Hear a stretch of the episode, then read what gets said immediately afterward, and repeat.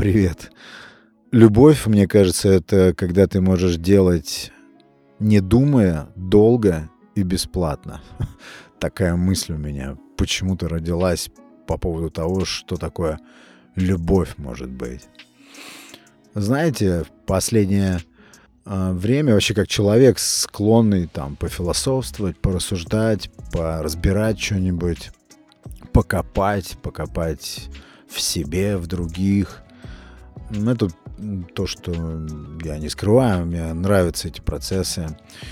И я всегда, меня так фоном, фоном всегда было такое представление, понятие, что ничего в этом мире нету определенного. Все всегда можно расшатать, раскачать, усомниться. Вот э, ключевая мысль, что все неопределенно или все не определено. А вчера мне пришла очень ясная и прям четкая такая идея, четкая мысль, что наоборот очень важно жестко очерчивать и определяться. И есть участки жизни, где не надо философствовать, где не нужно сомневаться, не нужно даже размышлять не нужно, постановить однажды то, как это должно обстоять, и все и дальше двигаться с учетом этого знания. Вот, допустим, тот же самый трезвый образ жизни, алкоголизм, да, вот э, выпивка. Это для, в моей жизни уже не является дискуссионным каким-то вопросом. Я не хочу это обсуждать. Я тут попал в компанию, оказался в середине компании выпивших людей, хороших таких знакомых. Ну, вы знаете, что все делаются монстрами при какой-то такой ударной дозе алкоголя. И я поймал себя на мысли, что давно уже не был в такой обстановке. И один человек мне... Э, ну, все знают, что я такой... Не, ну, одно время я был э, ворчащий и во все стороны кричащий трезвенник пролечивающий такой душнило всех вокруг, что вот там вы там... А сейчас я стал еще хуже. Я теперь молчу, вообще никаких стараюсь не выдавать признаков. У меня их и нету. Мне совершенно плевать, кто пьет, кто не пьет, кроме очень-очень близких мне людей, на которых я уже давным-давно повлиял и это не является уже вопросом. А в остальном мне совершенно все равно. Даже чисто так вот антропологически понаблюдать мне интересно, как кто себя ведет, как вот какой-то закомплексованный персонаж, а я, допустим, точно знаю, что он закомплексованный, мы все закомплексованы, но как он э, освобождается по мере э, действия напитков, как он освобождается от этих комплексов, как обретает вот эту вот э, мягкость, шарнирность движений, как он э, начинает говорить, какой становится его речь. Мне интересно за этим понаблюдать. И интересно еще фразу такую услышал. А, и вот один э, из, из этих ребят говорит мне на ухо, ну ты, надеюсь, нас не осуждаешь, меня не осуждаешь. Выходит, что это по-любому должно осуждаться, раз тебя это как-то беспокоит, да? Раз э, ты опасаешься порицания, значит, есть что порицать. Вот это, кстати, и есть капкан алкоголя. Он в этом отчасти, он и в этом тоже заключен. Потому что все это фейк, все это фальш. Особенно, когда ты сам себе признаешься в том, что пьешь для того, чтобы стать так вальяжнее, чтобы притупить вот эти все комплексы, чтобы уничтожить напрочь стеснение, стать вот крик крикливым, таким говорливым, чтобы просто расслабиться. Еще одна занимательная фраза, которая а, вот в этом дыму прозвучала алкогольном, это еще одно, а, еще одна попытка пооправдываться зачем-то передо мной, вот э, спокойным, абсолютно вообще ультра индифферентным трезвенником, это я не могу просто уйти от своих мыслей. Я поэтому, Саш, я поэтому выпиваю. Мне так трудно совладать с тем, что происходит в моей голове. А, как много я об этом знаю. как много я про это знаю, и какой же я испытал экстаз, ощутив, что я не внутри этого. Вот это как раз то, что я вам вначале говорил про определенные жесткие установки, непоколебимые. Они в жизни обязательно должны быть. Алкоголь, вот сейчас я просто первый пришедший на ум пример. И я как будто в зеркало посмотрел, увидел себя того, того, того еще. Это настолько интересно было. Но неужели для того, чтобы тебе раскрепоститься, преодолеть стеснение, тебе нужен какой-то эликсир, тебе нужно чем-то разжижать э, мозг и уходить в это дымное состояние. Да, да, у нас, к сожалению, почему-то мы идем по простой схеме. А я вам скажу из своего, ну, получается, да, уже пятилетнего, люблю в днях считать, это получается пускай 400 дней в году, округлим 4 на 5, 2000 дней, 2000 дней без пива, без глотка, без глотка ничего просто вообще, никакого ничего. И это такое счастье, особенно ну, я вообще-то забываю про это. На самом деле, безалкогольная жизнь, мне кажется, это когда ты просто не знаешь, что ты не пьешь. Это, это уже, ну, если ты не какой-нибудь там временно завязавший, какой-нибудь закодированный там э, таймер у тебя стоит там на сколько-то лет. А так-то в повседневности ты уже даже этого не подмечаешь. И даже, кстати говоря, особенностью трезвой жизни, что-то меня заклонило сюда. Ну, говорю то, что думаю. Суббота, потому что раньше мои субботы были... Я бы вам такие здесь подкасты задвигал но эти подкасты лучше. Трезвые подкасты лучше. Ты просто не замечаешь. Кстати, создается ощущение, что все вокруг не пьют. Это как когда курить бросаешь, то же самое. Ищешь... Э, нет, курит сейчас очень много народу. Курит очень много народу. Просто какое-то повальное, просто тотальное табакокурение. Плохой пример. Про э, закомплексованность и алкоголь как способ избежать его – я вам скажу, и я уверен, что многие, кто здесь слушает сейчас э, этот эпизод, этот выпуск, знают, кто проходил через подобное.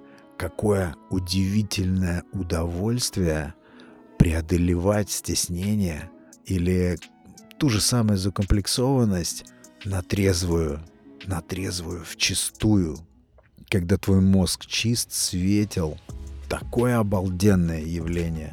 До того, как я начал пить, это до того, как я пристрастился, у меня это было нормой. То есть я знал, что я здесь сейчас покраснею, мне будет очень тяжело, но я сделаю этот шаг. Я так, я так сделаю. Да, это челлендж, но я это сделаю.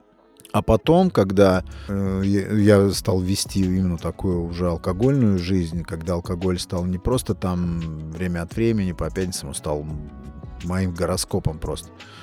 Тогда вообще-то проблем никаких не было, никаких пунцовых щек там по каким-то поводам. Меня вообще ничего не смущало, потому что я почти всегда был под градусом. Это очень универсальное средство, чтобы избегать стеснения.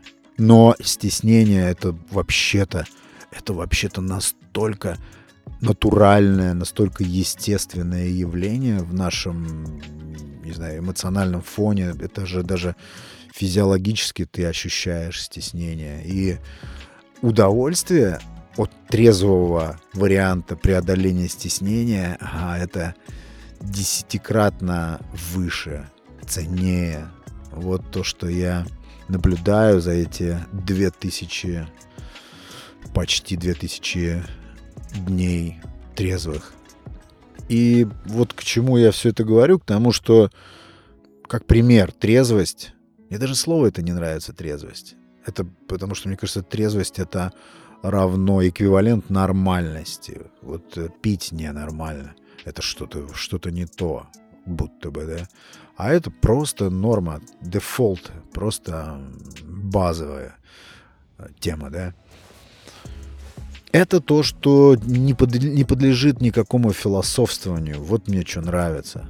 И вот в связи с этим интересная тема меня тоже увлекает эти дни безразличия. Вы как относитесь к безразличию? Или вам безразлично? Просто мне показалось каким-то очень важным свойством ума или важным таким навыком это умение выработать безразличие. Потому что, а, мне кажется, вещи, которые нас беспокоят, они нами управляют. Вот те вещи, которые нас лишают покоя э, день ото дня, изо дня в день, они нами так или иначе управляют, они нами манипулируют. Это могут быть, кстати, и люди. А, люди как обстоятельства в нашей жизни, как что-то, может быть, нам мешающее или тащущее нас назад или куда-то в сторону, или откачивающее из нас энергию, может быть. И, или люди, которые живут у нас в голове и бубнят нам постоянно что-нибудь. Это не что иное, как мне кажется, как управление нами, управление нашими эмоциями, не углубиться бы в это, нашим временем, потому что ты пропаливаешь таким образом время, вместо того, чтобы думать и делать то, что ты хочешь, ты поддаешься манипуляциям и выполняешь эти манипуляции. Ты идешь на поводу, это беспокоит, тревожит тебя. И вот я подумал, что это так классно, так важно уметь выработать в себе безразличие. Ну, главное, конечно, не заигрываться. Тут нужно оговориться. Просто я очень здорово люблю поотмечать, заметить, что какое-то обстоятельство совсем перестало меня волновать. Я начинаю думать, как так случилось, что это меня преследовало, например, пару месяцев, прям тюкало меня вот как червь просто, вот оно въедалось в мои мысли или как какой-то эфир, наполнявший мой мозг, через который, или фильтр, через который я должен любые все свои мысли или намерения обязательно пропускать. Учитывать обязательно это какое-то вот обстоятельство, какой-то крючок. В моем случае это очень энергозатратная штука и эмоционально затратная. Я иногда себе могу испортить весь день вот такой ерундой какой-то там, не знаю, вещью, которая, допустим, мне через какое-то время предстоит. Я что-то там в чем-то не уверен, меня это просто тревожит, да? И вдруг происходит какое-то, э, происходит что-то, и ты даже не можешь вспомнить об этом обстоятельстве. Это тебя совершенно не парит, тебя совершенно это не трогает. Но не прекрасное ли это ощущение? И я просто привожу пример на мелочи. Но мне кажется, очень полезно развивать это вообще в любых частях жизни, на любых участках. Потому что безразличие — это не что иное, как покой. Покой души, пок... души. Покой ума — это спокойствие. Вот это самое дорогостоящее. Я всегда, сколько помню, испытывал э, зависть к людям, которые могут искренне, подлинно включать безразличие. Даже не просто включать, они просто по своей природе его могут как-то в себе активизировать в отношении чего угодно. Я уверен, вы сто процентов подмечали такое явление, когда ты просто пытаешься зацепиться, вернуть себя в то состояние тревожное, а, в которое тебя обычно вводит какая-то мысль или какое-то обстоятельство или какой-то человек, или какая-то фраза им когда-то сказана, и вдруг ты ловишь себя на мысли, что тебя это уже не волнует. Это просто прекрасно. И это тоже, мне кажется, какая-то наживная тема. Это не, не что-то, что либо у тебя есть среди свойств твоего ума или характера, или нет. Мне кажется, это какая-то наживная вполне история.